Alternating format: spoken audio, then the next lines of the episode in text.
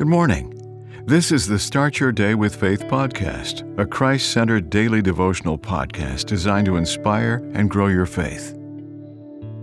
September 2nd Withstanding Irritation. Legend has it that a sure way to withstand irritation is to follow in the example of the eagle. A raven sits on an eagle's neck and perks its neck. However, the eagle doesn't respond or fight with its irritator. It just flies to a higher altitude where the raven eventually falls due to lack of oxygen. The moral of the story is that in life, we may encounter people who will set out to do things that irritate us. They may engage us in unnecessary arguments.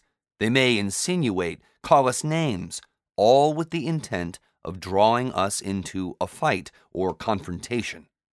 They may do things that can steal our joy but we can refuse to fall for the bait. We can move from the environment where they derive their strength. Herein lies a truism. Irritation can be a great source of creativity. Everything that irritates us about others can lead us to an understanding of ourselves, our capabilities, our untapped talents. Besides, one cannot be polished if one gets irritated by every rub. We'll do well to embrace the apostles' prayer, Colossians 1:11.